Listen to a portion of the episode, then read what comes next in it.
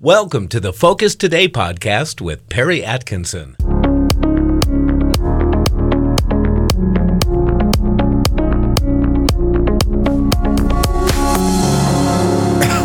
Welcome back, and uh, guess who we found walking around the parking lot looking for some free coffee? Sir Best. Hey. Sir Best. Uh, Steve Best is with us, and who is he? Well, uh, let's see. How can I explain that? You're from the uh, United Christian Broadcasters, our affiliate friends there in the uh, in the UK, mm-hmm. in a particular town called Stoke on Trent, at a beautiful location. Mm-hmm. Yeah. What's that looking thing called? Something. Hanchurch Hand, is where it is. Hanchurch. Yeah. Gosh, it's just a gorgeous facility. Uh, and he is a, they call them presenters over there. We call them DJs over here. You're the morning guy. Yep, that's right. You've been yeah. doing that for how long? 920 oh years? Uh, just 11 years now. 11 years. Isn't that amazing? Wow. And you do it on uh, DAB. That's correct, yes. Uh, which yeah. is a digital broadcasting. Yeah. Um, and you have two channels now, right? You got UCB UK. Well, we've got two stations. Okay. Yeah. How's that work? Um, the first station is UCB1. That is a much more, I guess the best way to describe it is the way the Air One used to be before they turned into more of a worship channel. Uh-huh. And UCB2 is our dedicated praise and worship channel. So what we're doing is we have two different things going on because we have to make sure that we satisfy our license people. So the two stations have to be different, uh-huh. and they are very different. So, uh, very different. So we got that. And you cover the country. Yeah, we're all over the UK, actually all over the world, because we have an app, um, the UCB Player app. Okay. And that means you can literally listen to either station wherever you are in the world. So um, you can go to UCB Player app, right? That's it. Anywhere in the App Store, look for the uh, the UCB Player. Yep. And UCB uh, .co.uk is the website. That's right. Yeah. Well, we've go. been watching you guys. You guys watch us. Yeah. we miss you. By the way, Sir Best was here on staff for us for several years, and you, you, and you know what? There's still a promos on the air with your voice on it. Really? Oh, oh cool. yeah. Well, we just you know you're like a bad habit. We can't get rid of you. oh, so, how would you give us a little bit of a spiritual update of the UK? What's happening over there? I think a lot of people feel there's some interesting things going on at the moment because um, we're, we're going through a tough time um, as a nation. Um, financially, things are very tough. Uh, since COVID, uh, there's a, you know trying to recover um, in lots of different ways. Um, people's finances are really struggling. A lot of people using food banks these days. Mm. So there's a lot of people who are really struggling to make ends meet. And with the war, of course, in Ukraine, you've got fuel prices have gone up, energy prices, gas prices, and things are very tough. I mean, I'll give you an example. Just last month, uh, food inflation, and it's measured in certain items. So food inflation went up by 14%. Wow. Just in a month. Okay. Um, are you guys nervous about the war in Ukraine?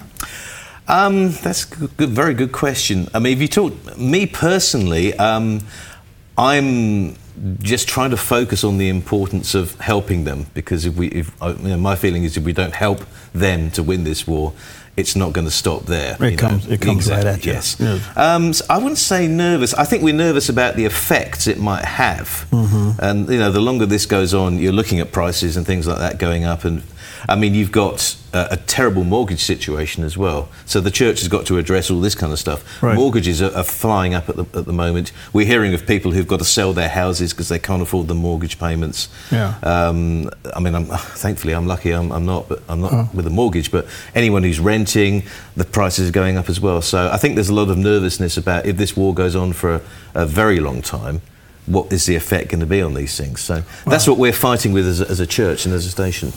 We, uh, we watched with great sadness the passing of the Queen. Uh, how did the nation take that?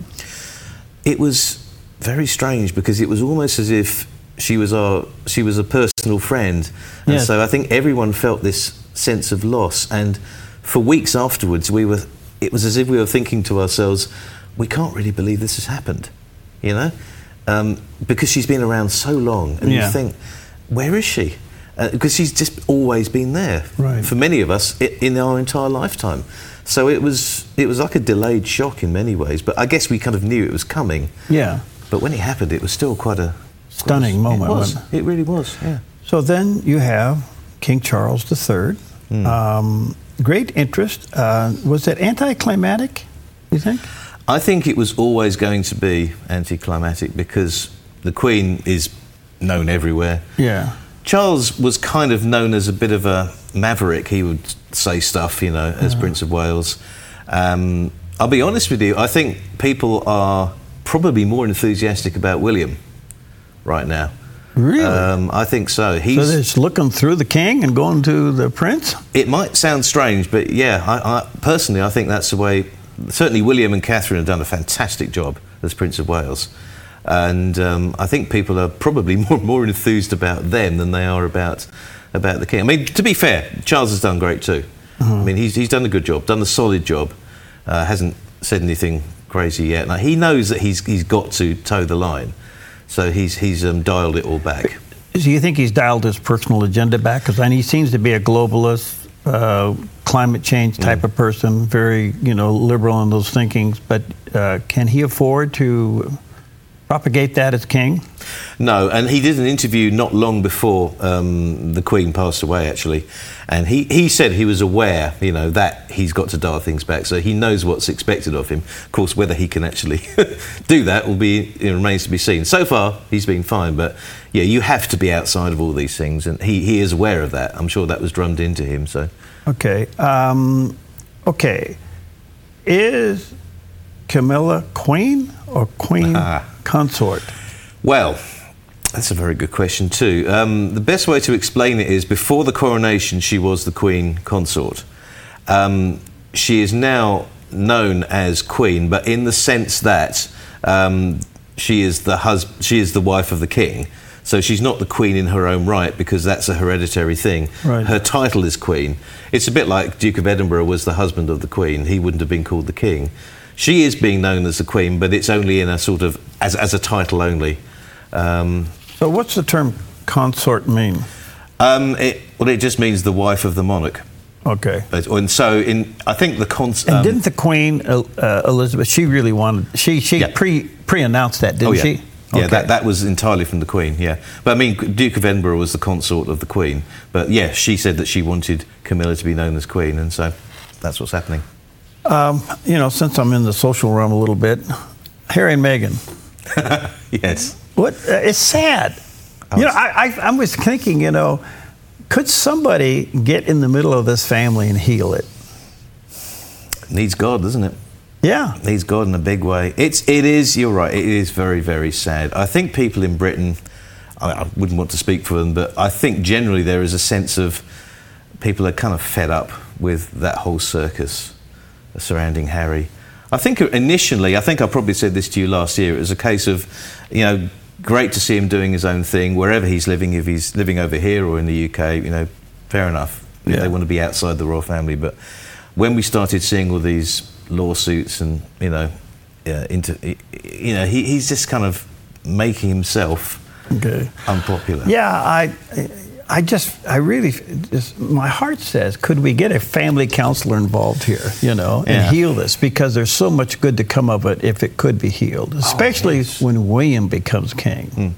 You know, That has to be sorted out, really. You're absolutely right. I, Yeah. I think we're at the stage now where it does need a God intervention. But hey, you know, we believe in a God who can yeah, get involved there. Amen.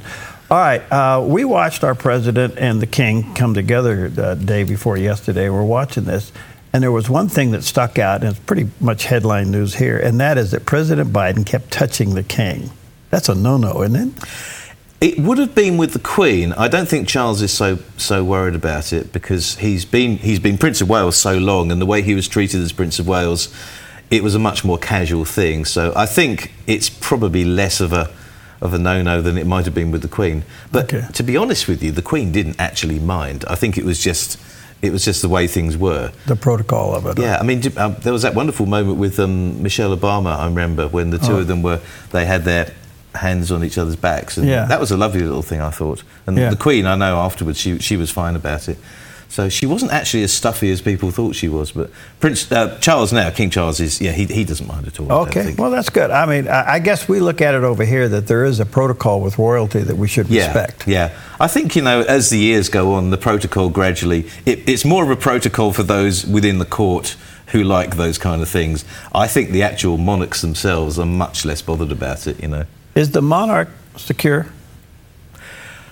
Well, that's a very good question too. I think yes, certainly for the time being. I'm not seeing anything in the UK that's looking to change that system. No one's trying to usurp the monarchy at the moment. Okay. There are a few people who grumble about it, but generally speaking, I think it's safe for the for the next few decades. Certainly. So when the king speaks on an issue, um, where is he in relationship to the prime minister on those issues? Do they pre-meet before somebody says something?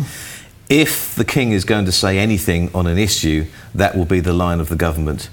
He he can't talk. I mean, for He instance, should call the prime minister and talk he, to him. He can't talk about the Ukraine war, for instance, unless it's the government line because he is the government's figurehead. Okay. I mean, that's the sad thing, I suppose, about a monarchy. It's just a figurehead, really. So, Yeah. I mean, the King's speech, which happens at the opening of Parliament, that is written by the Prime Minister and that is his words. So the King doesn't really have any say in that. Wow. Which is why it's interesting that he said he, he knew he had to dial his own thoughts back because I'm sure he has his own thoughts. He just can't express them, you know. Okay. Good to see you. You're Great here. You come here. for your uh, annual pilgrimage to your home in, in Medford, Oregon, of all places. That's right. Well, actually, sadly, this is my last day here this year. I'm going going back tomorrow, Are you? Um, but I'll be back again next time. Okay. so, and again, for those, uh, Steve is the morning host there on uh, UCB, uh, two channels, two DAB channels there. You're on just one. Yeah. Or do you voice two? Now, I'm on one, but I'm actually in control of the music for both. I look after the music selection. Okay, it's a great facility. I love going there. And uh, we missed David. I had an international Zoom call yesterday, and your leader was gone, but uh, David L'Herroux, who, Mm. you know, quite a guy. Uh, I think you guys have church more than you have business meetings, don't you? It does seem that way, yes. It does seem that way a lot of the time, yeah. All right, a couple places. UCB.co.uk, that's, their website. Yep. His uh, app, if you want to listen to him sometime, UCB Player app. Uh, you can get that as well. And um, United Christian Broadcasters, that's what it stands for.